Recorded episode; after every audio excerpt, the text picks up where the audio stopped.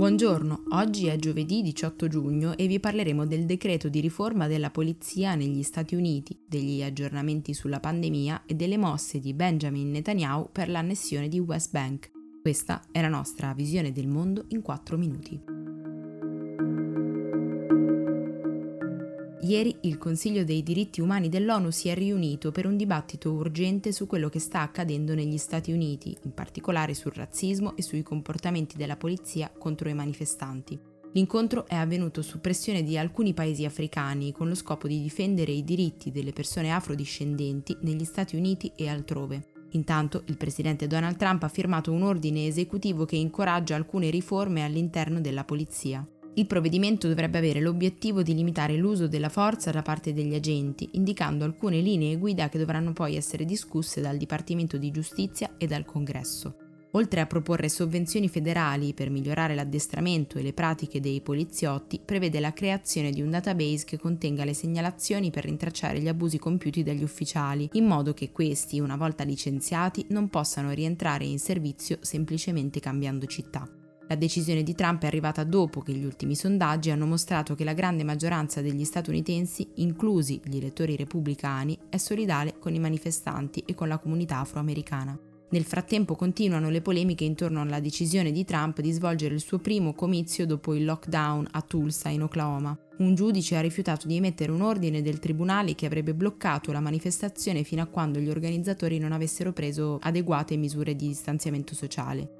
A preoccupare infatti non è solo che un comizio del presidente in un luogo così simbolico possa aumentare i sentimenti divisivi nel paese, ma anche che un raduno così grande, il primo del genere dall'inizio della pandemia, possa alimentare la diffusione di contagi in un momento in cui l'Oklahoma ha registrato un nuovo picco di positivi.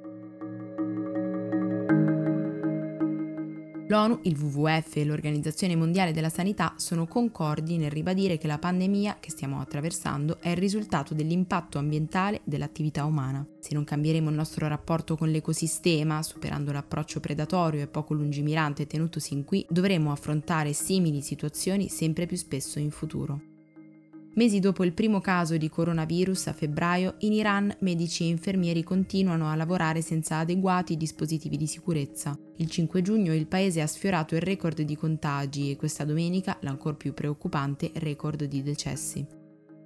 Il presidente dell'Honduras, Juan Orlando Hernández, ha il coronavirus. Non è il primo capo di Stato ad ammalarsi. Boris Johnson è stato in ospedale per diverse settimane e in Inghilterra è stato contagiato anche il principe Charles. Martedì invece è morto il presidente del Burundi, Pierre Nkurunziza, per arresto cardiaco dopo aver contratto il virus. Infine, il numero di morti in Svezia ha superato i 5.000 su una popolazione di appena 10 milioni di abitanti. Se comparato con i vicini dell'Europa del Nord risulta sensibilmente più alto. In Danimarca i decessi sono stati meno di 600, in Finlandia 326, in Norvegia 242.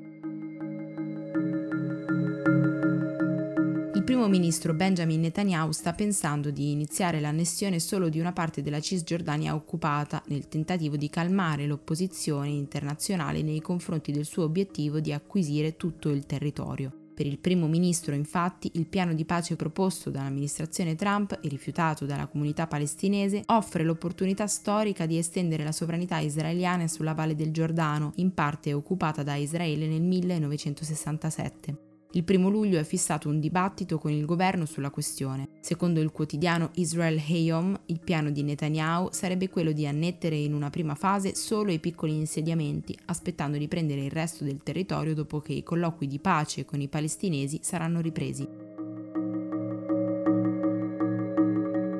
Per oggi è tutto, da Antonella Serrecchia e da Rosa Uliassi, a domani.